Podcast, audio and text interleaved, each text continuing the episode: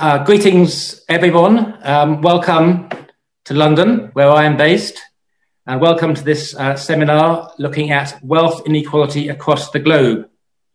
My name is Mike Savage. I'm Professor of Sociology at the London School of Economics. I'm also convening a theme in the International Inequalities Institute around wealth, elites, and tax justice. Uh, and I'm really proud to host this seminar. So the theme today is to understand how we respond to the challenge of intense inequality in many parts of the world. Um, and we have, uh, I think, three main hooks for our discussion. The first of these is that much of the research on inequality globally and within nations is led by economists. Uh, today, we have a group of sociologists who want to respond to the challenge which the economists have laid down and shown how sociologists can lend insight and um, new research findings to un- understanding inequality and also to renew um, the sociology of class stratification. Uh, the sociology of class stratification has a long history. It's focused very much upon occupational and employment divisions, and it hasn't renewed itself by thinking sufficiently about in income and wealth inequalities. So the second theme of our seminar is to understand how wealth, um, assets, tradable assets, forms of wealth are key drivers of stratification in different parts of the world. This is an idea which the economists, again, like Thomas Piketty, have put on the agenda very powerfully. But this is an agenda which sociologists, such as ourselves, can speak to very powerfully. And the research you'll be hearing about today explores how we can sociologically take account of wealth, wealth and income inequality as part of our thinking about stratification and class. And thirdly, and in some ways most importantly of all, the papers today are from outside the global north. They're not from Europe or um, North America, with the exception of the first paper, which will frame some of the debates around wealth inequality. So we're really thrilled to get papers from uh, China, from South Korea, from Brazil, and from Russia. So we can try and understand these dynamics of wealth, inequality, class stratification in a more global perspective. Um, so the format for today's uh, session will be that um, the first speaker, Louis Chauvel, will speak for about 15 minutes, and he'll frame some of the broad sociological ideas around wealth inequality. And then I will pass on to the four other panelists to each introduce their remarks for a shorter period of time, seven minutes, where they will only be able to give a, sadly, a brief um, précis of their arguments. I should say that the papers today have all arisen from a conference which was held last September or October in China, in Kunming, organized by the Chinese Academy of Social Sciences. It seems a long time ago, you know, it seems like a different world when we actually used to get on planes and, uh, and visit other countries, but we should, only 18 months ago. Uh, and the papers are all published online and open access in the Journal of Chinese Social, of the Journal of Chinese Sociology. So if these papers whet your appetite, please look at the online issue and you'll find much more details.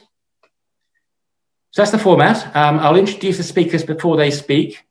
And uh, let me pass the floor first, or let me pass the Zoom screen, I should say, to Louis Chauvel, who, as many of us will know, is professor of sociology at University of Luxembourg. He's a leading um, authority who has emphasize the significance of wealth in renewing the sociology of class and stratification. And he's going to make some opening framing remarks. So, Louis, over to you. Thank you very much. Uh, I hope uh, the audio is okay and you see my screen. Uh, everything is fine in this respect. Uh, that's it. It's uh, it's okay. You uh, okay? So uh, simply in uh, 15 minutes, it's very difficult to introduce uh, so many papers in. thank you, Professor Li Chunling and Mike Savage, to have led this important project of comparative inequality dynamics, wealth, and the middle class project. Uh, what I present here is, is, simply uh, a part of more general um, presentation. Uh, you can read it uh, online uh, very, um, very easily. So the important point of this uh, presentation is that for first, the role of wealth as a new crucial um, variable. It's not so new if we have uh, two centuries perspective, but it's new if we have only uh, uh, half a century perspective from the 1970s, if you want. The important aspect of this presentation is at first the fact that wealth is having an increasing role compared uh, to uh, income. And we have to, to consider the architecture of society um, that income and wealth uh, builds. And this, so this architecture is not a pyramid, it's a strobiloid. I come to, to, to that very soon. And this strobiloid uh, permits the construction of interest, of interesting indicators of our difficulties such as the wealth to income ratio that is bringing, and even worse, the top wealth to income ratio, TYIR, if you want, uh, to show that extreme inequalities are back after their extinction in the middle of the 20th uh, century. So we'll have to see the consequences in particular for the middle class, but of course for the working class, it's even worse. We'll have to see the consequences of those extreme inequalities in terms of what we can expect in the future of uh, our Western and non-Western societies and that's it. Uh, simply to begin with very concrete uh, elements, uh, yeah, in the LSE today, uh, we are in a place where a square meter is 16,000 uh, euros. Uh, it was the case one year ago, at least at the last measurement. It's only 50% more than in Paris, Luxembourg, Zurich. yeah, the main message you have here is that a standard 100 square meter apartment in London is 1 million uh, and a half uh, euros uh, or dollars. And what we see with those uh, very basic data regarding housing realities is that you have an increasing gap between wealth and the realities of work income. If you consider the number of years of work income you need to buy a standard 100 square meter apartment in an okay neighborhood of different cities, you see that uh, lucky people in uh, Paris need 77 years of work to uh, afford this kind of apartment. Uh, in London, it's 136 years. And in Mumbai, it's 300 uh, years. I just precise that uh, those data are not super fresh. Uh, from uh, 10 years ago to today, uh, square meters in most of those cities uh, doubled.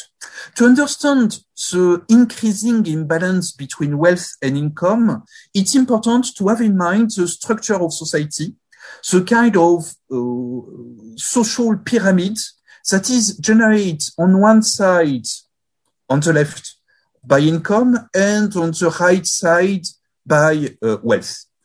Here it's at first Western societies, first France, and in the paper you will have a, a,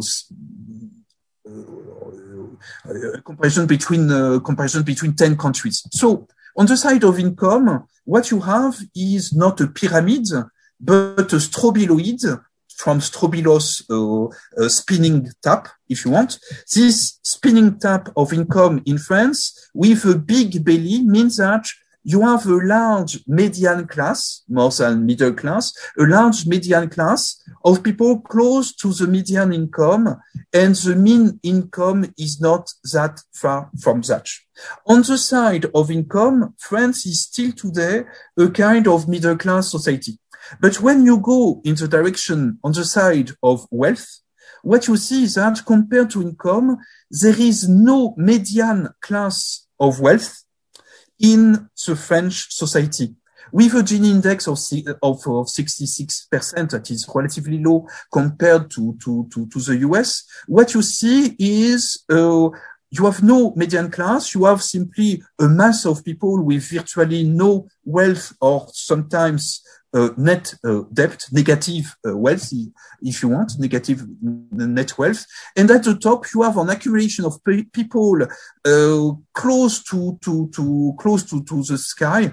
In France, if you consider this graph on your screen, the richest French person is at something like uh, 10,000 meters high in wealth. Uh, and when you compare so uh, income relative inequality or relative equality, wealth is extreme in this respect. And as soon as you compare France, a relatively equalitarian in income and wealth country, to the extreme tension between the top and the bottom that you have in the US, you see uh, coming a new world of inequalities. It's not only the stretch of wealth, it's also the fact that uh, in the current, uh, in the last 30 years, there had been, in many Western countries, there had been a boom of the wealth to income ratio. WIR, the wealth to income ratio, had been invented by uh, Stiglitz as an indicator of the weight of wealth in the current uh, GDP.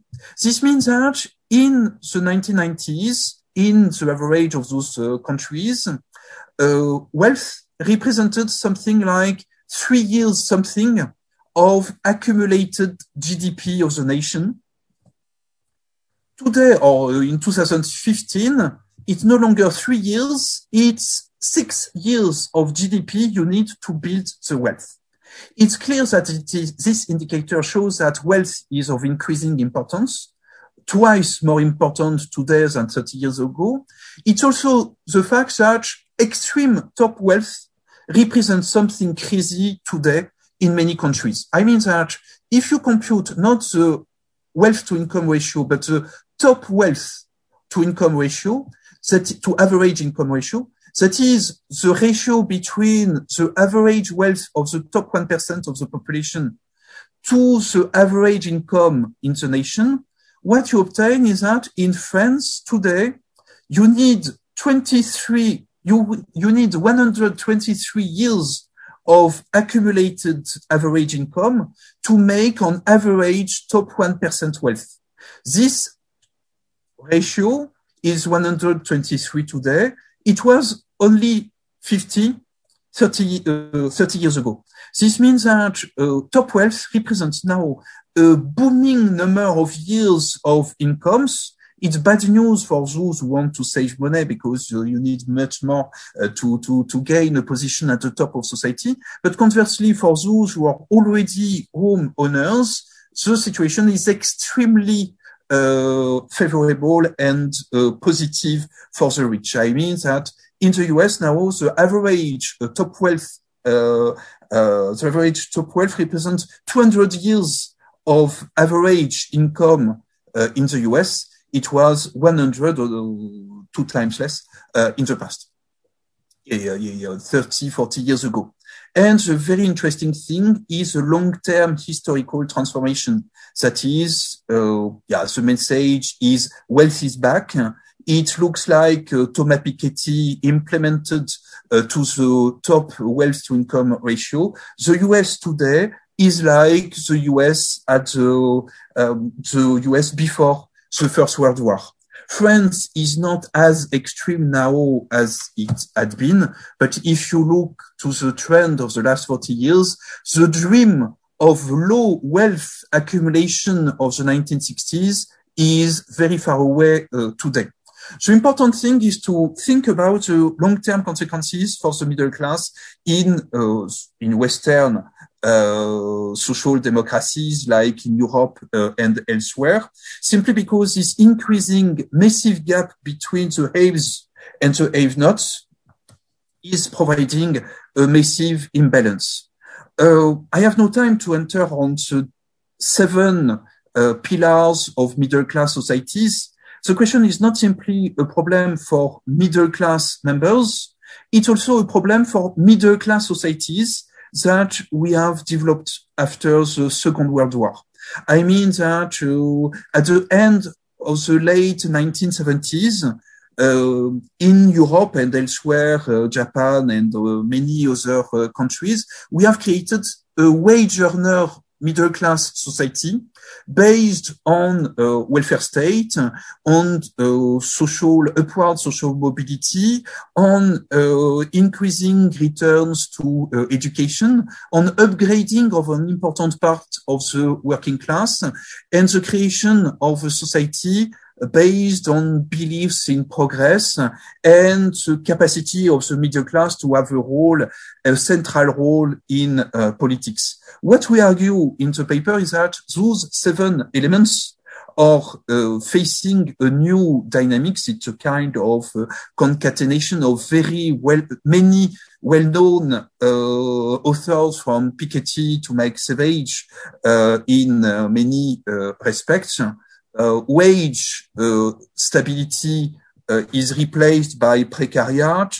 Um, wage stagnation is now the new uh, general uh, situation uh, after wage expansion. I have no time to enter on the seven elements that show that we are facing a new um, squeeze of the middle class. Uh, for the middle class members, it's very difficult, but of course, for the working class, it's even worse. Uh, time is short. I still have only uh, three minutes.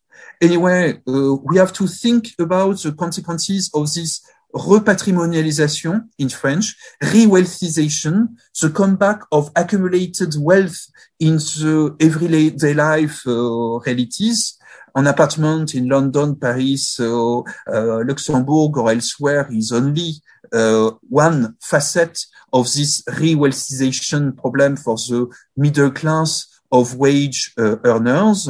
We face uh, increasing segregation based on income and the, con the, consequences in terms of social distortions in the educational uh, institutions or uh, health uh, situations or simply paralleling the housing market uh, situations. So in terms of consequences in uh, two minutes, the main result is that uh, in objective terms, I don't speak of the subjective terms, but in objective terms, it's clear that class are back soon in this context of divide between the top and the bottom of society and the stretch at the middle because there is no middle class in wealth uh, consideration. And we have to think to the different consequences in terms of class and also in terms of class structure. I have in mind Max Weber's uh, concept of of patrimonialismus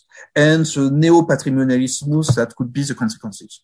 Second point, uh, yeah, uh, we have an important uh, author, Walter Scheidel, who underlined the degree to which inequalities in uh, in the past of human societies, inequalities are a kind of uh, automatically accumulative threat for the stability of uh, civilizations. And the point of Walter Scheidel is, is the coming back of inequalities uh, could be, uh, in terms of violence, uh, a, risk, a collective risk of us. Due to uh, lack of time, I will not insist on Johan Therborn, uh, The Killing Fields of Inequalities, his book six years ago. what we see is an increasing source of tensions in terms of uh, social mobility based problems of social mobility based on uh, increasing wealth uh, tensions, the different bidding wars in the housing market uh, and elsewhere in terms of health and other elements of development are very clear.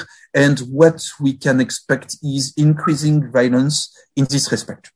Uh, so it's important to underline that uh, what we need also uh, is a need, it's a need for multi-thematic analysis of international uh, comparisons of the different consequences of those uh, trends. And this uh, issue of the Journal of Chinese Sociology was an opportunity, is an opportunity to discuss uh, with Brazil, South Korea, Russia, uh, China, certainly India at some point, uh, and other Western countries uh, anyway. Of those topics, I have no time to, to, to, to insist on that. An important aspect also of the Journal of Chinese Sociology is to think of the social science toolbox coming from China regarding uh, balanced and unbalanced uh, societies, the, uh, the notion of modest wealth society, uh, Xiao Kang Shehui, is amongst other an important uh, way of uh, reflection to, to increase harmonious relations in society. So thank you very much, uh, xiexie nimen.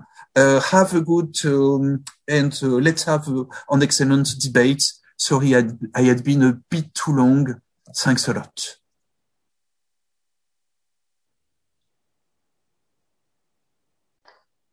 Um, thank you, Louis, for setting out you know, such, a, such a clear vision. And I think you know it's worth underscoring the implications of, of your argument that for, for, for centuries we've had the view that we got, we got to lift aggregate mean wealth, mean income, but the challenge of wealth inequality is to look at this missing middle, how the, the middle is being stripped out and how our conceptions of the middle class appear to be, you know, made much more problematic given recent economic trends. Of course, your account is based on European developed work, and that's why it's important to have these voices from other parts of the world where there's been such huge economic growth in recent decades. And so uh, all the other panelists have been asked to kind of reflect upon the, these framing remarks um, and so we begin with uh, Professor Li Chunling from uh, the Chinese Academy of Social Sciences in Beijing. Um, and she'll be speaking for a few minutes about her research on China. Uh, Professor Chunling, over to you. Oh, uh,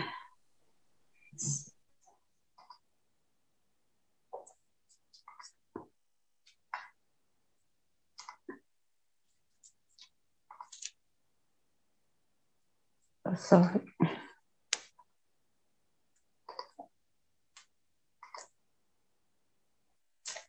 Okay, uh, thanks, Michael. And uh, I'm very glad to attend this uh, seminar.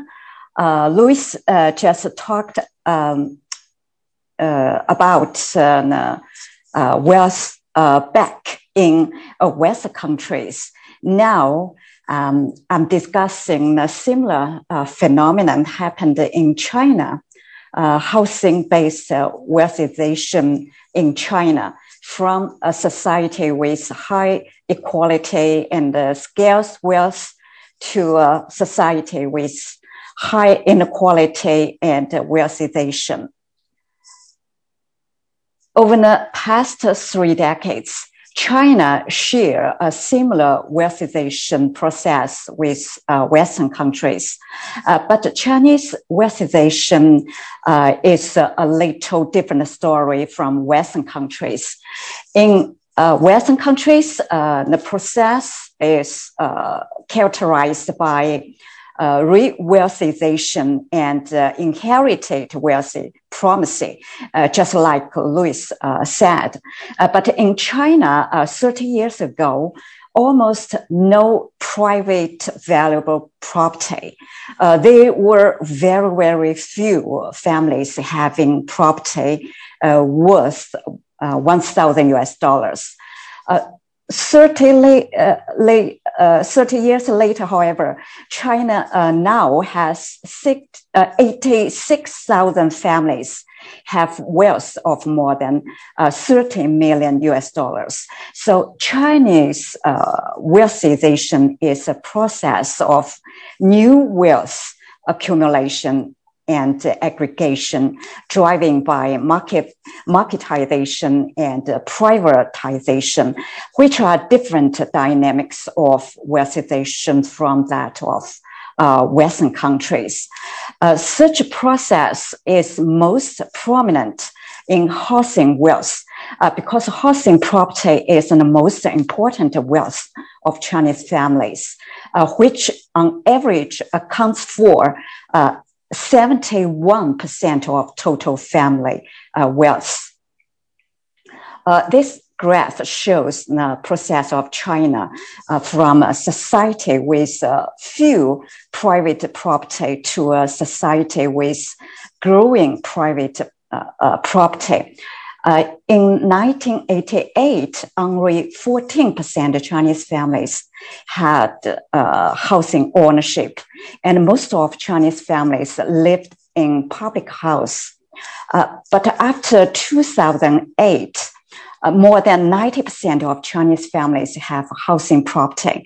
The average uh, family housing wealth increased by 56 times uh, from about uh, 2,000 yuan in 1995 uh, to 96,000 yuan in 2009. Now, wealthization has brought about a shift in the major source of economic inequality from income inequality into the housing wealthy inequality. In 1980, 80s and the 90s, income inequality was a major source of economic inequality. And income Gini coefficient increased fast. However, since 2000, with the uh, growth of housing wealth, housing wealth inequality has become the major source of economic inequality, and its Gini coefficient is much higher than income Gini coefficient. Wealthy, uh, wealthization has created a wealthy class having lots of housing property. The members of this group are from uh, different occupational groups or traditional occupational based classes, about uh, 5% from the elites and uh, uh, about 65% uh, from middle class and 30% from the working class and uh, uh, peasants. Now, wealthization leads to a differentiation inside each class.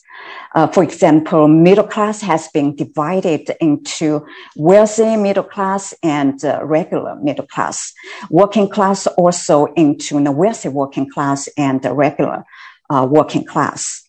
So China has experienced a different process of wealthization from uh, Western countries, but got uh, similar social consequences as Western countries did. Uh, that is a emerging class system under the age of wealthization. I prefer to the class scheme proposed by some European scholars, such as Professor Savage, and developed a Chinese version of emerging class system under the age of uh, in which uh, elite is the upper middle class, uh, wealthy middle class is upper middle class, uh, regular middle class and a wealthy working class and peasants, it's a low middle class. Uh, regular working class and the peasants are low class. The bottom are the uh. Uh, so thank you very much.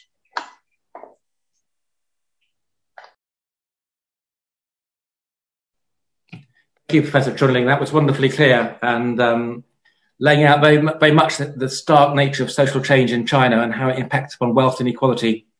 Um, so now we're going to move on to uh, the case of Brazil, another, another rapidly growing, expanding economy. And we're going to hear from Andre Caetano, who's Professor of Sociology and Demography at the Catholic University of Minas Gerais. Um, and his research focuses on work and labour market, race and ethnic inequalities, and stratification methodology. Andre.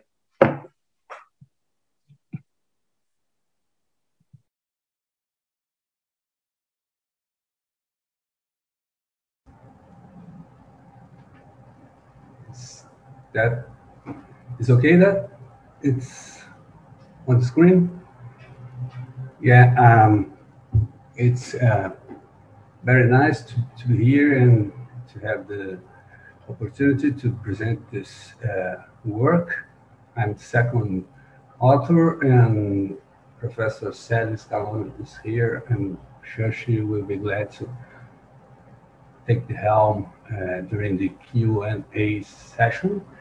I just have just a few minutes for a couple of slides, so it's going to be a uh, overview of the, the, the work. So, well, the point of departure of this paper was um, a debate that uh, sparked by Neri in 2008 when increased increasing average household income placed half of the population between the median and the upper 10% threshold and he called it the emerging new middle class and indeed purchase power and consumption increased living conditions improved perhaps a less unequal distribution and towards a knowledge shaped income distribution. And our questions are whether uh, there were substantial difference between the income strata in the, fifth, the first 15 years of the, the 21st century and what social demographic factors were most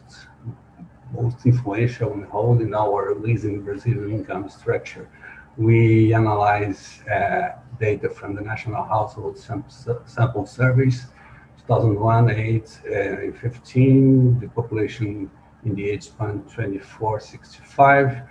We uh, use the lease methodology of income groups. So we have six groups, and this is the our response variable in um, multinomial regression. And these three years were not chosen randomly, as you can see on the two images in the left. And the right here, the income groups distribution uh, in 2001, 8 and 15. And we should keep in mind that the top 5, 10% tend to be underrepresented. And there are limited, actually meager information on assets and wealth. But what stands out is the uh, permanent stability in the distribution of income groups in the three years. And here about the covariates that we, we employed, just to have an idea of the importance of then the difference between male and female population 25 and older that finished secondary school in 2018 between uh, self-declared white and black uh, people and between the northeast and, and the southeast region the, the, least developed and the most developed one 70% of the population and this is the years of schooling by income group. There were gains during the period, but uh, strengthening the advent, advantages of the most privileged group rather than reducing the educational gap. And the main findings uh, that we we got was actually just in a nutshell, it's a, a loss uh, between 2008 and 15 in the gains occurred in between 2001 and 8, mostly especially for women, blacks, and rural population. So it's a, it's a sort of cumbersome to interpret the uh, odds ratios having a multinomial response variable with six categories. So we fixed the, we estimated the probabilities of an urban northeastern black female 25 years old and an urban southeast white male 25 years old. And what varies the number of schooling years uh, for each group in each year. So what we see here is that for the for the for the northeastern black female, they are more likely to be in the two uh, uh, most poorest groups and very unlikely to be to be in a very rich group. It's about the same about the urban southeast white male, 25 years old, but it compared to to the to the black female in the northeast, the, the situation is really, let's say, better. Um, and to finish, um, final remarks, the modest, modest advances achieved between 2001 and 8 were overturned in the following seven years. Brazil was not heading neither was heading neither towards a less than equal income, olive-shaped distribution, distribution, nor towards a middle class society. Living standards depend heavily on economic growth, rising in income without distributive policies are insufficient to change the stiff Brazilian socioeconomic stratification. And that's about it. Thank you very much.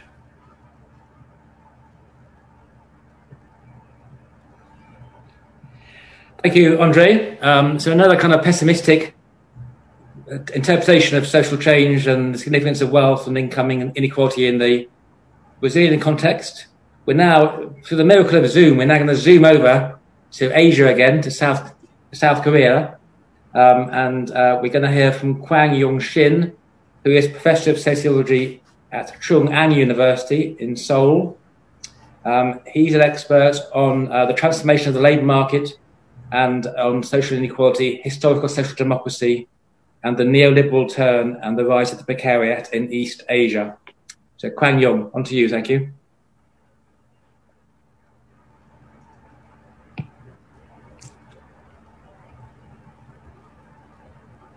Uh, thanks, Mike.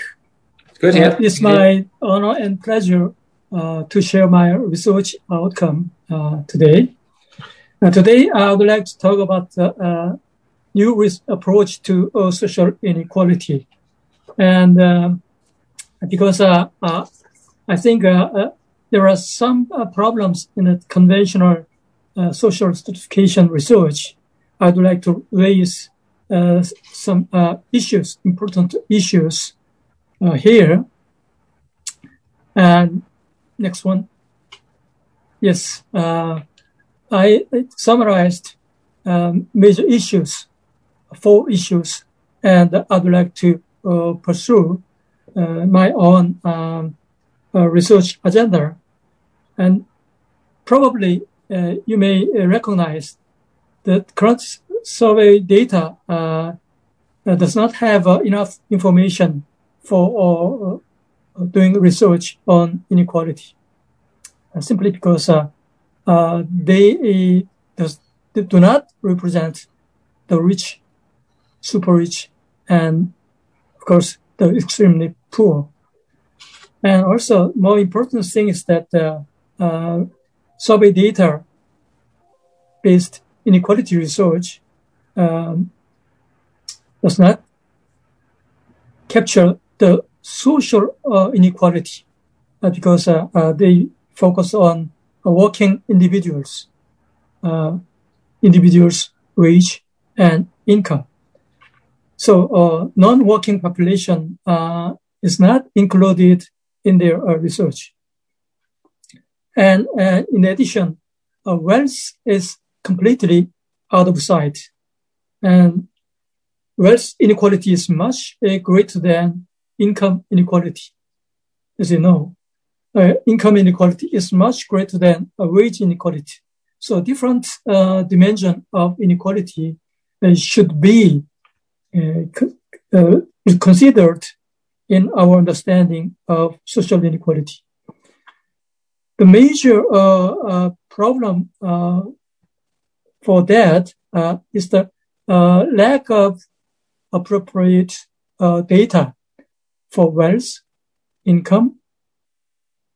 So uh, we need uh, uh, new uh, types of uh, data. So I strongly uh, argue that we need administrative data that covers entire population. So I next one. I simply compare the conventional approaches to inequality uh, with a new approach to inequality, a unit of analysis, and focus on uh, occupation or not, and the data, uh, survey data versus administrative data, and a measure a measure of income and wealth. And some uh, focal uh, points uh, of, uh, of research. The uh, mean difference of income between men and women, between classes, uh, between different races. A new approach emphasized the whole distribution of income wealth. So it is uh, quite different from the uh, conventional approaches to inequality. Uh, next one. Uh, this is uh, uh some um, visual uh, representation of difference uh, between a conventional approach to inequality. left hand side, only the sociologists focus on in a red in red in red circle, some economically active population, and the unit of analysis individual.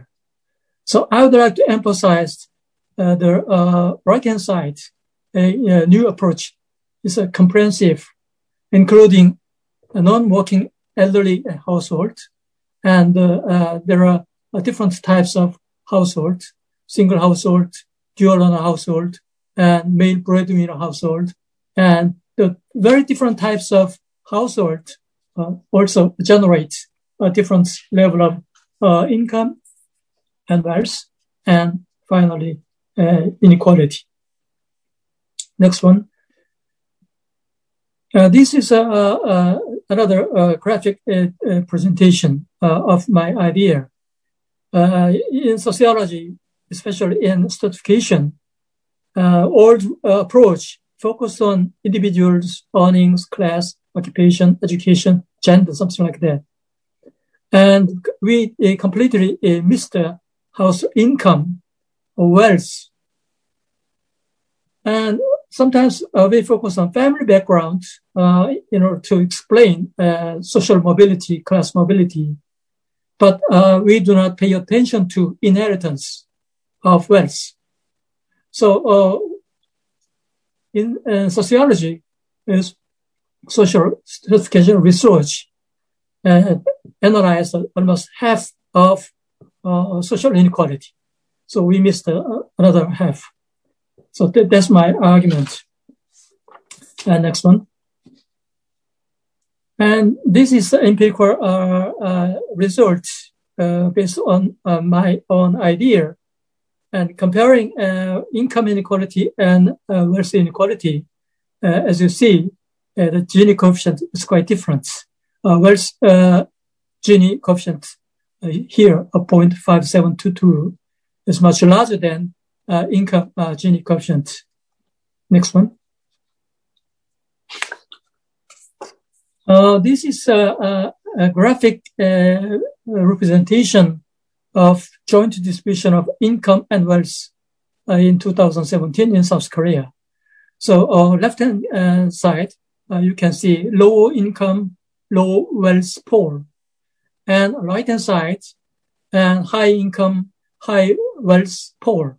So it's a highly polarized uh, distribution of income and wealth in South Korea. So uh, now, uh, bipolarization or polarization of uh, income and wealth. So uh, it is a, a new trend uh, in South Korea, showing increasing uh, polarization. So it uh, shows the uh, uh vivid uh, picture of uh, bipolarization of income and wealth distribution. Next one. this is the result, regression-based inequality decomposition. It's a more sophisticated analysis of income and wealth inequality, uh, try to find out some factors contributing to the income inequality and wealth inequality. Uh, you can see, so uh, you, uh, usual uh, variables or factors emphasized by sociologists. here, occupation and wealth, other factors, education and gender uh, is quite contrary to our uh, expectation. So conventional uh, factors uh, does not explain um, inequality of income and wealth much. In particular, uh, in particular, wealth inequality is quite interesting. So conventional variables are not so good in explaining wealth inequality. Rather, income and loan uh, is uh, are a very important factor to explain wealth inequality.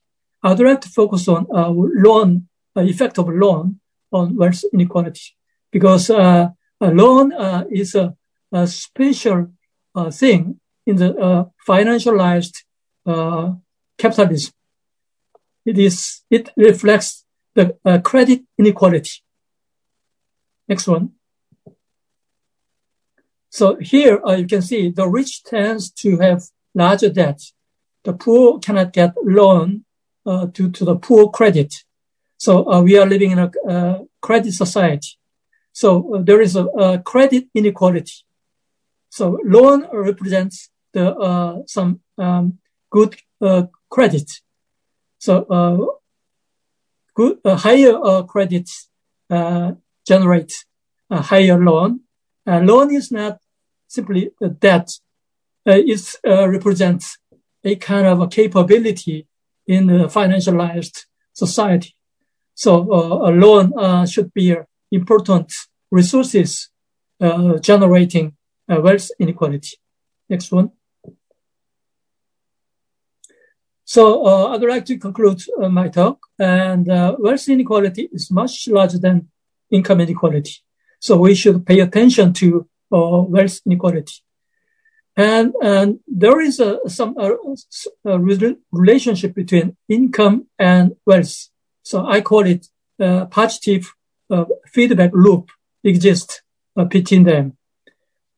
And also uh, we can uh, identify different dynamics of income inequality and wealth inequality in South Korea. It might be applicable to other society. Uh, Traditional sociological variables are weak explaining income inequality and wealth inequality. So we should pay attention to uh, other factors that might be very specific to uh, each society. So uh, finally, uh, I call it holistic approach uh, is needed uh, not only in sociology and also in economics. So we need uh, some kind of holistic approach to fully understand the rising inequality, income inequality, and uh, wealth inequality. Thank you very much. Thank you, Kwang Yong. I mean, fa- fascinating remarks. And I think, the, again, the theme about the hollowing out of the middle, how the middle classes is being stripped away and the polarization, but also, also the point about how um, you're, you're finding debt High levels of debt overlap with high levels of wealth, so debt can be used as a lever to generate wealth resources. Okay, finally, um, I'd like to introduce Svetlana Mareeva. Uh, she is head of the Center for Stratification Studies at the National Research University, High School of Economics in Moscow, and she's an expert on social stratification, social inequality, and subjective perceptions of inequality. Thank you, Svetlana. Thank you. Screen. Um, I would like to add a few words on the problem of inequality from yet another part of the world, from Russia. And I think that Russia is quite an interesting case because uh, it shows examples example of discrepancies in different measures of inequalities: inequality in mass population, inequality between uh, the top of the society and the rest, and finally in perceptions of inequality in public opinion. Uh, so, if we talk about inequality in mass strata of population, uh, Russia is characterized by the medium level, level of income inequality on the global scale, but compared to most European countries, its income inequality level seems to be rather high. Uh, however, that picture changes if equivalent scales are applied. The positioning of Russia improves, uh, placing it in line with most European countries uh, in terms of inequality in mass population. Uh, we can separately look at the situation at the lower end of distribution of incomes, uh, which is characterized uh, by the share of poverty. And the situation with poverty has noticeably changed in Russia during the last 20 years. Russian society has transformed from mass poverty society to a mass middle income society.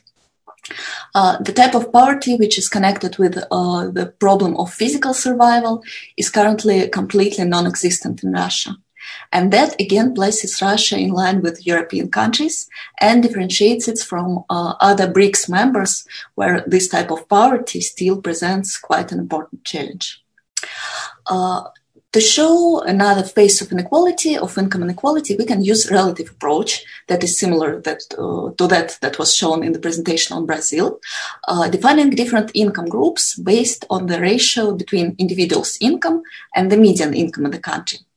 And if we use this relative approach, which is presented here on the graph, we can see that uh, during the last 20 years, the median uh, group, the middle of the society, has shown a notable expansion in Russia. Uh, we can also see the contraction of the high income and low income groups. But again, we are talking about mass society here, about those who we can see in our social service. Uh, so currently, uh, the median income group dominates in the income structure of Russian society. Uh, so we can actually call Russia a middle class society if we use uh, middle class in its economic definition based only on income. Uh, this model of income stratification uh, that we see for Russia is also much closer to those of European countries. It is marked by a broad middle stratum, and uh, this uh, model is opposed to the models that are typical for other BRIC members or Latin American countries that have heavy bottom and heavy top among the mass population as well. Uh, however, if we look, uh, I've been talking about mass, about general population, about inequality in general population. Uh, if we look at the uh, income and wealth concentration, so if we look at the top of the Russian society, the picture that we see with inequalities is completely different. If we measure inequality through income and especially wealth concentration, uh, it shows that on a global scale, Russia, Russia is currently one of the leading countries in terms of this inequality dimension. So, according to different sources, we're uh, just the leader or uh, in one of the five or three leading positions in the world. And uh, this extreme concentration of income and especially wealth in Russia is usually attributed to the specific uh, chosen transition path that was taken to a market economy and that led to consolidation of ownership in hands of selected few. And this situation has not been changing during the last 20 years. And on the contrary, it has been getting worse because uh, the concentration of the wealth and income uh, in the top of the, in the hands of the top um, 1% and even less is growing. And uh, the most drastic differences between the top and the rest are not at the level of top 10% or top 5% of population, but at the level of 1% or even less. And this gap has been growing. Uh, and this um, differences difference between inequality in mass population and inequality between the top and the rest of the population partly explains the specific reflection of the objective picture of inequalities in the subjective perceptions that have formed in the public consciousness of Russian population. Uh, as you can see on this graph, Russians continue to be very sensitive to inequalities. Inequality perceptions uh, in public opinion has not changed, have not changed much since the late 90s despite the qualitative changes in socioeconomic reality that has taken place during this time. So we have seen income growth, we have seen radical decline of poverty, but the perceptions of inequality are very similar to what we have seen in 99. Uh, differences in income are seen as too large, as unfair, and there is a growing request towards the government to reduce them. And also in public opinion, uh, the state currently fails to address the challenge of inequality. And it is important to notice that uh, these perceptions are held by all population groups. Um, so they are not differentiated in terms of different income or different education. So this is a universal view of the Russian population as a whole.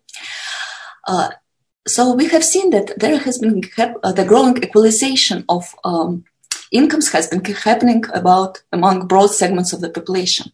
And this growing equalization, this averaging out of incomes in the middle and the shrinking high income segment within the mass population, with the simultaneously growing gap between the very top and the rest, do not meet the request of population, especially most educated and qualified Russians, because that implies that uh, their chances for upward mobility are decreasing. And finally, uh, the importance of this growing gap between the very top of the society and the rest of the population is reflected in the public opinion on social conflicts. The conflict between rich and others uh, is currently seen as most sharp by Russians. And even those who are quite well off by mass standards, who have quite high incomes by high standard, by mass standards, still consider themselves to be others as opposed to the top. And uh, other lines of class conflicts, typical class conflicts, are not seen as sharp. So the conflict between working class and middle class, the conflict between employees and employers, they're not seen as sharp conflicts on the background of this very sharp conflict between the rich and the rest. And that also highlights the importance of bringing back income and wealth into class analysis that we have been talking about here. Thank you.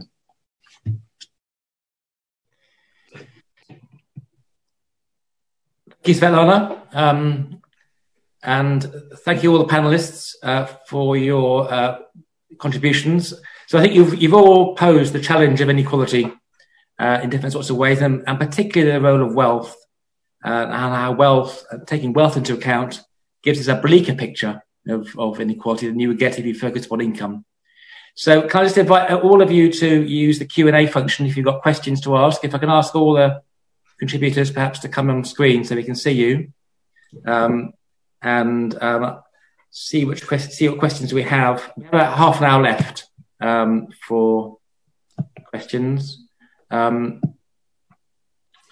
so we have a question to Professor Chun Ling um, from uh, Rosa Vone, an independent researcher, to, to understand more about the links between wealthization in China and uh, the link between political dynamics, uh, particularly uh, how significant uh, membership of the Communist Party might be in wealth acquisition and elite, um, you know, entering the elite in, in the Chinese case. Uh, yes, the, um, as for uh, the question is about an effect of uh, working class background and the Communist Party membership on uh, gaining elite position. Uh, yes, before the economic reform, uh, working class background and the party membership uh, had a strong positive effect. but now, the party membership has uh, still been uh, very useful for gaining a political elite position, but not uh, economical elite position. but no, working class uh, don't work. Working class background don't work.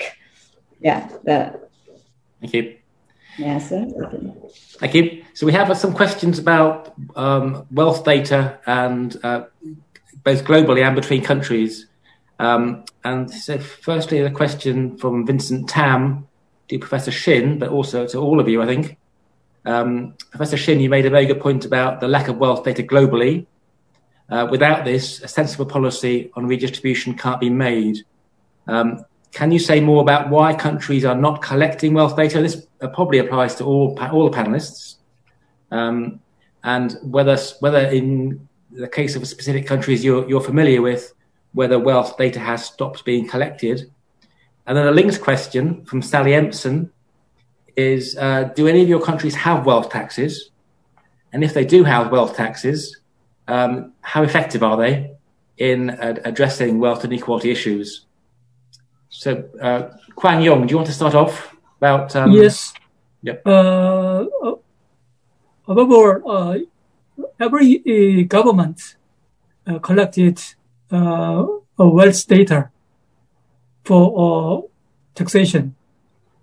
But uh, usually, uh, sociologists couldn't utilize those data because it is controlled and regulated by the government.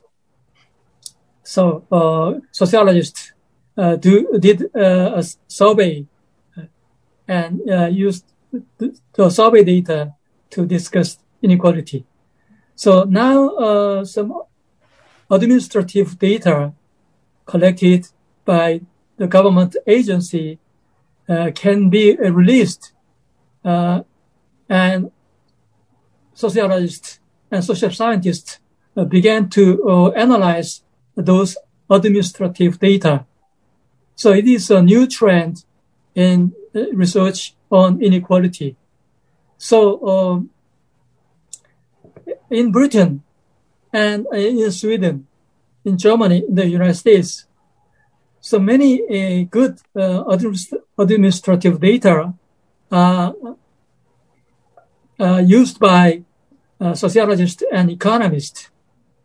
So it is a new trend, and there are very uh, good and uh, very important information collected by the government.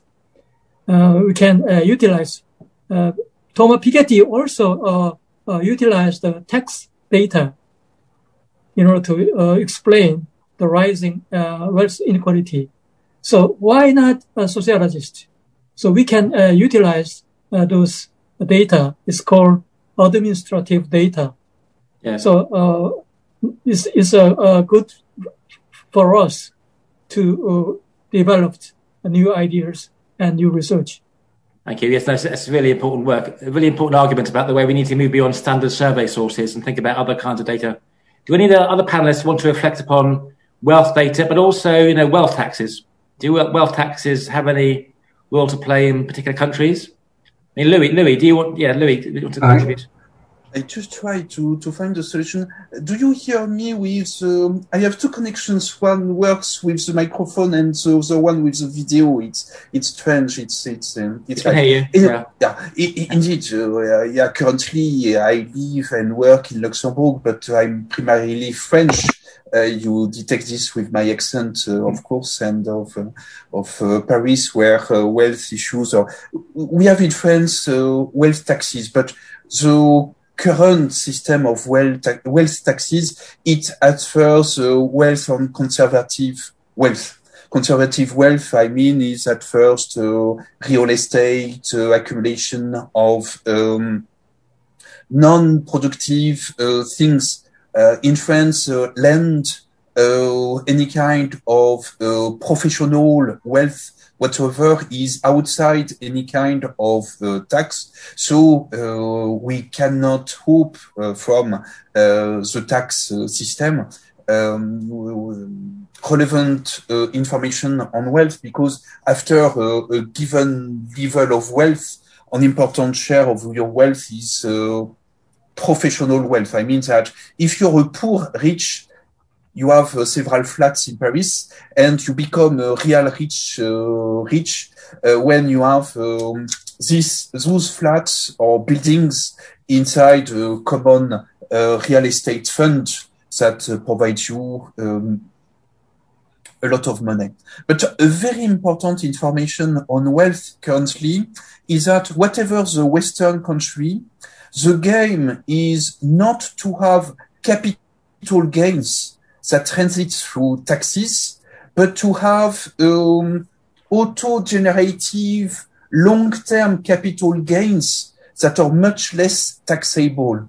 I mean that uh, in France, if you have uh, several uh, uh dozens of millions of, of euros, it makes no sense uh, to uh, have this investment provide you providing you um, yearly capital gains, capital incomes. The best thing is to have them in a business and so the long-term capital so the capital gain generated by your business is automatically reinvested to buy new flats, new apartments, new buildings, for instance, and you generate almost no income. You only generate a long-term capital gains. And after 25 years, any kind of investment is free from any kind of taxation. Long-term um, gains in capital, when you sell your assets after 25 years,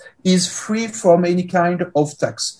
Uh, for wage earners and whatever, it's impossible to, to, to dream of this kind of uh, tax shelter. But if you don't sell for several decades or two and a half your uh, wealth, you have no taxation of very long-term capital gains, uh, so that uh, you have a tax zero on uh, super rich um, on the on the very super uh, rich, and it's a it's a weapon. Just to finish on uh, wealth uh, information, for the moment, what we have in many countries is so poor that uh, even uh, very light information on wealth accumulation is extremely inter- interesting to to to understand uh, society.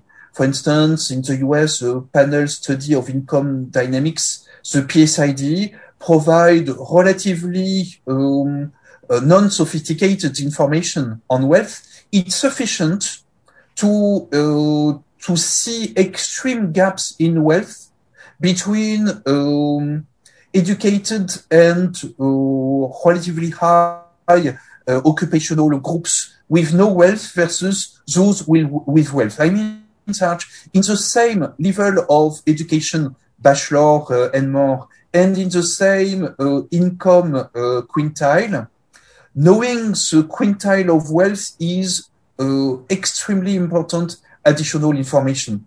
Uh, maybe I can circulate some information through the chat regarding this. Yeah. Mm. Just to, just following up, um, I mean, Isabella, there's a question to you coming in from Elizabeth Schimpfössl about um, the, the, newly introduced wealth tax in Russia. Will that make any difference, do you think, in the Russian context? Um, yeah, I wanted to say that we had um, a flat income tax rate in Russia. It was 13%. And just in 2021, uh, uh, we have this new tax um, for those whose annual earnings exceed 5 million rubles. And that is about $70,000, uh, if I calculated correctly, from 13 to 15%. So that is a change for Russia because we are going from the flat tax rate to a progressive tax rate. But I wouldn't say that this is a large progressive scale. So we have only one group of people who are affected by this progressive rate. And the rate is not very high, as you can see. So it's two percentage points. So I would say that it might give some difference for the budget, but I don't think that it will make a big change on the general configuration of inequality and on the general configuration on the top. That's my opinion. We'll see, but I think that yeah. Andre, you want to say something about Brazil? Well, um, Brazilian government um, collect collect data, information, uh, tax, taxation, and, and wealth, but this is not not public available. Uh, one has to be authorized to use it, get the data from the central bank and the IRS-like agency in Brazil, and a few people have had access to that. One of them was Pedro Souza. It's in the in the last slide of my presentation, and he corrected the the Gini coefficient using this this information, and you can see there that the it's way above 0.6 when corrected by by this. And as Brazil has a regressive taxation system, tax system. So uh, this is very, very necessary. We should be able to to have access to that.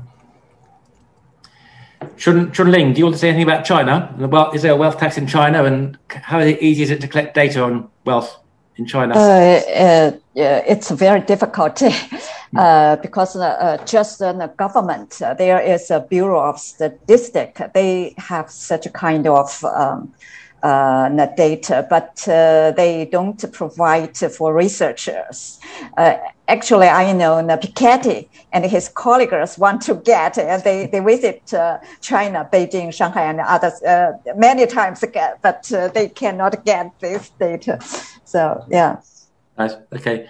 So actually, if, if you don't mind, if, if I can just ask a question, uh, use my chair's privilege. So, I mean, you've all been, you've all been talking about kind of um, wealthization, you know, how wealth assets have massively increased to a greater or lesser extent in your countries, and how that's very disproportionately affected and benefited people at the top, and led to more polarization. I mean, there is a, reflecting upon some of the criticisms which Thomas Piketty's arguments got, which is obviously consistent with you, this interpretation. One of the things which is often said about him is that he is generalizing from a particular kind of boom in property prices, which has taken place in a particular you know, two or three decades. But there's no reason to assume that this is necessarily going to be a long-term phenomenon. The housing bubble has been under, underscored by, you know, um, quantitative easing and certain kinds of policies which may not continue. So, how would you respond to the view that possibly we're at the top of a wave, top of a kind of wealthization boom, but it's not sustainable? and we shouldn't necessarily assume these trends are going to be enduring ones. Any thoughts on that?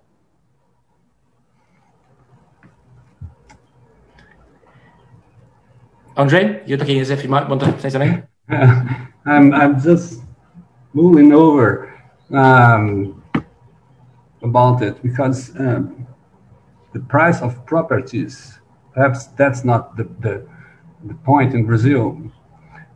But the privatization of public health and, and education, and this is is a heavy burden on on on the poorest layers of the society, and yes, that, yes, that that's the state actually has a, a lot of uh, of roles that could uh, fulfill this this wealth uh, and allowing the population of the families to, to, to save and, and get wealthier.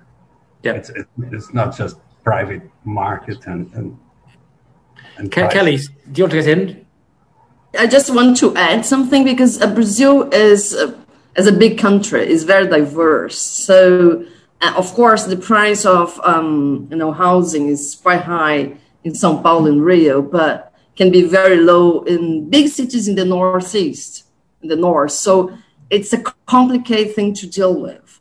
Um, if we think about the, the global cities like São Paulo, so yeah, that, that would be comparable with the situation in Europe, but the other cities maybe don't stand for the same pattern. So okay. I, I agree with Andrea. I think it's our our good is that's you know um, aim for um, many families to have um, education and and and health.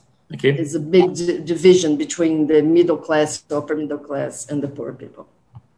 Any other panelists want to reflect upon, you know, whether these trends towards wealthization are going to be enduring ones, or whether they're Louis? Do you want to get in there? Yeah, yeah. Uh, indeed, uh, thanks a lot. Indeed, uh, 20 years ago, I thought uh, I thought uh, wealth levels were entirely crazy and could not reach. but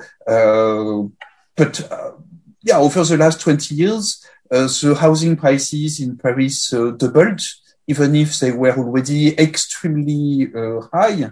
And yeah, if you look to the very long term, uh, asset values uh, um, before the First World War, for instance, we can expect uh, even a new doubling in France and in the UK to, to come back to the extreme inequalities um, to the extreme inequalities uh, of the past. Another element that is very important for wealth uh, inequalities is the dynamics we observe in the US for the last uh, 15 years, if you want in the US, the boom of the Gini indices of wealth distribution is also due to the fact that the median class, if you don't want to speak of middle class, the median class wealth uh, is more and more often negative when you consider the net wealth after uh, the effect of uh, debt.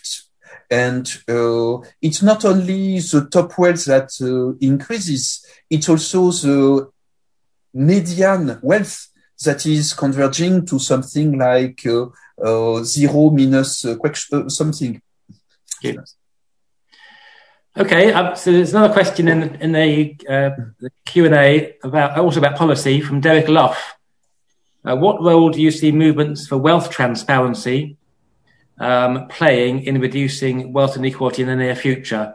And obviously, there's been these leaks, such as the Panama Papers and Paradise Papers, um, and there's campaigns for wealth transparency and for income transparency.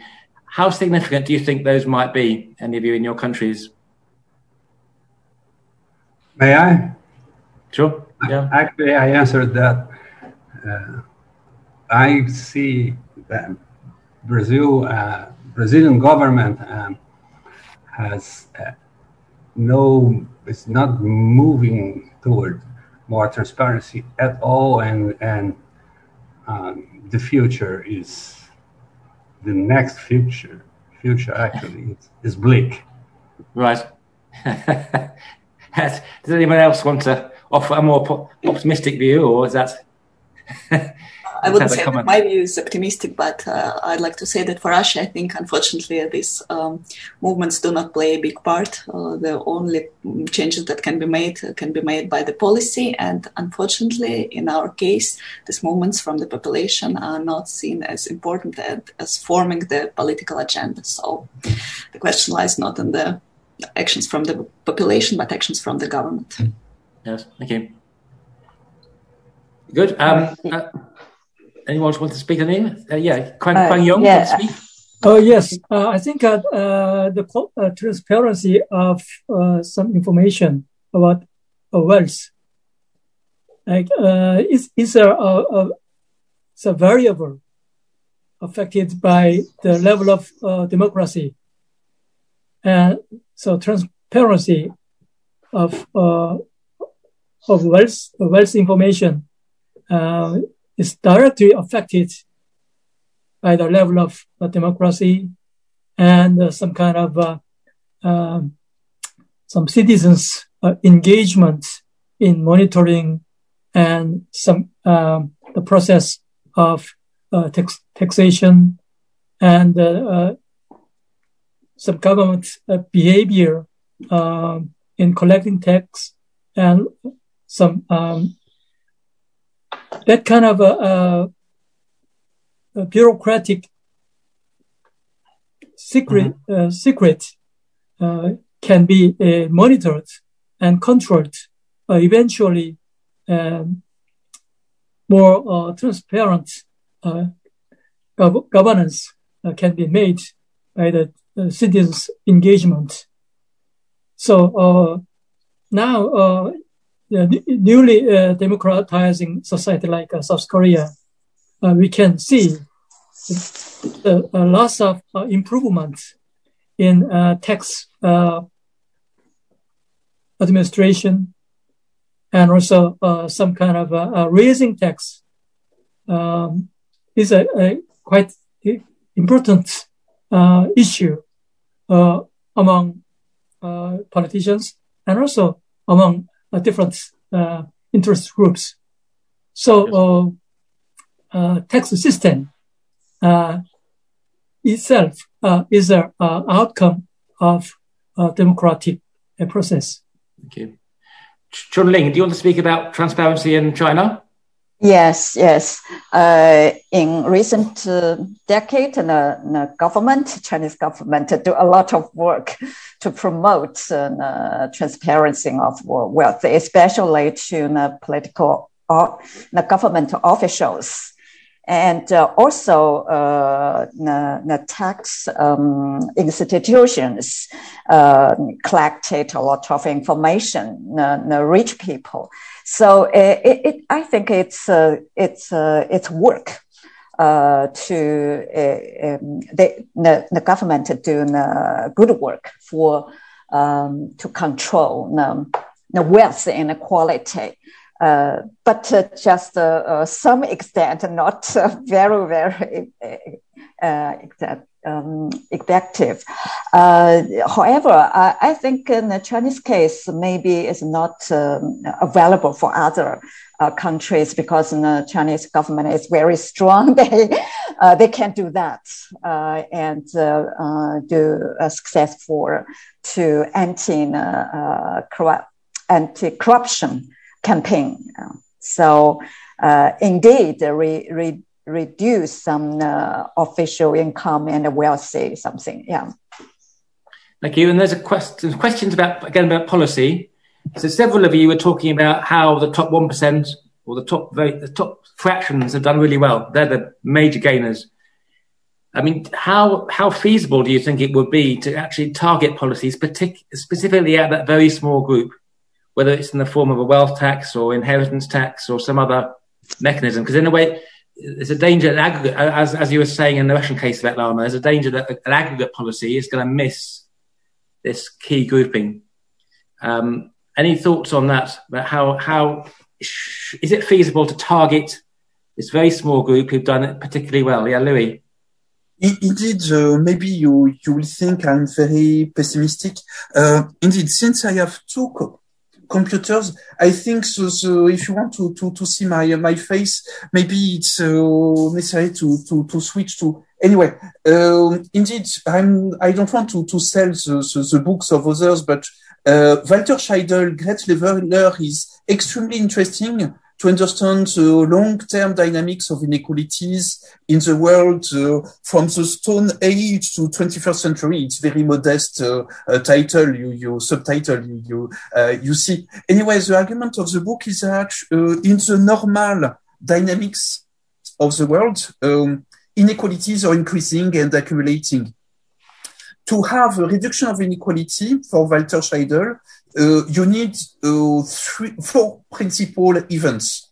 Uh, total war, um, uh, uh, violent uh, revolution with millions of casualties, collapse of the, of the state, or massive epidemic uh, like uh, the, the Black Plague or something like that. Uh, um, COVID-19 is certainly too, too, too modest to, to change something in the direction of reduction of inequality. So uh, it's not uh, targeting the top uh, 1% that can change something. It's a big event such as a revolution or any kind of, and it happened in the 30 years after the First World War.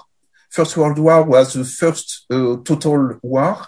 And in the next 30, 40 years, you have had a massive reduction of uh, inequalities due not only to epidemics, but also revolutions, wars, and collapse of states. Okay, you will think that my uh, social policies are relatively uh, inappropriate for, um, for peace and uh, better future do any of the panelists, this is probably the last question we've got time for, do any of the panelists want to finish off with any any thoughts about 1%? I, yeah. just would like to say that this 1% uh, are the, the dominant class in sociological terms, and they uh, have the judiciary and they are in the legislative, and it's just with uh, something like what what Chauvel said that this would they would um, bend to more open or to tax to change the tax system, at least in Brazil, that is really regressive. The, the, the poorer you are, the more you pay proportionally, and that's no way to it. This is this is a rule actually there's no, no way to, to, change that. Svetlana, do you want to add anything on Russia? Well, for Russia, I would say that uh, it's not only an economic issue, but it's uh, in very close connection to the political structure of Russia. So we often say that Russia is now a democratic society where your position is determined not only by economic assets, but your connection with the in uh, your position in the political structure. So, so this top one percent are not only well off in terms of business, in terms of yes. wealth, but also in political power. So it really is another challenge in dealing with this group. Yes. Uh, Chunling, have you to say anything fine about China? Uh, yes, I, I think uh, um, as for one policy for um, reducing inequality, China have a, a lot of um, uh, not they they know uh, the government know uh, a lot of lessons how to reducing poverty, but uh, no less to control the, the top rich, the wealth commun, the, the, uh, the uh, accumulation, uh, you know, accumulation. That is uh, a difficulty to uh, to do that. Uh, no lesson for other country or something. Yeah. Okay. And finally, Kwang Yong, do you want to mention anything about South Korea?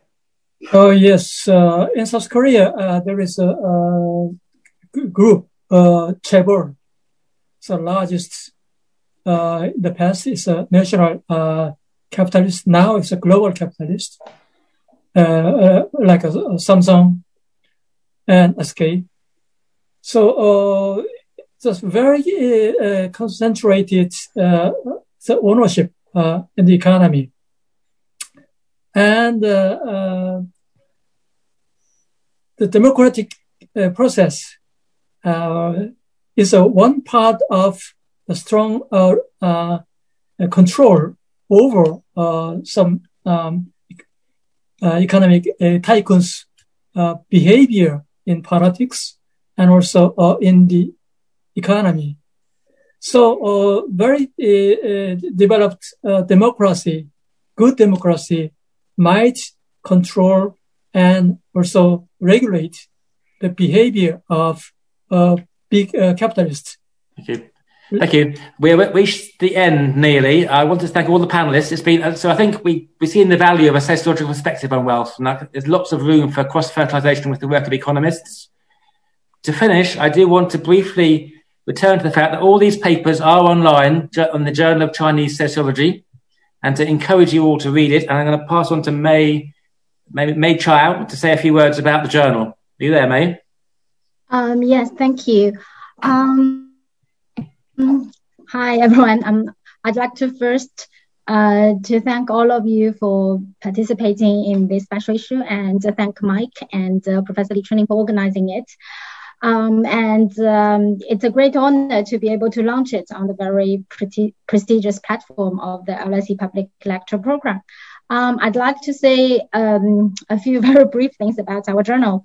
Uh, the Journal of Chinese Sociology is sponsored by the Institute of Sociology, the Chinese Academy of Social Sciences, and uh, published by uh, Springer Nature.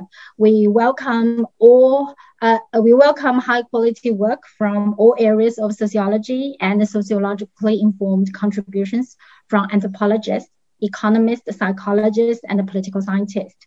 We are a peer reviewed and open access journal.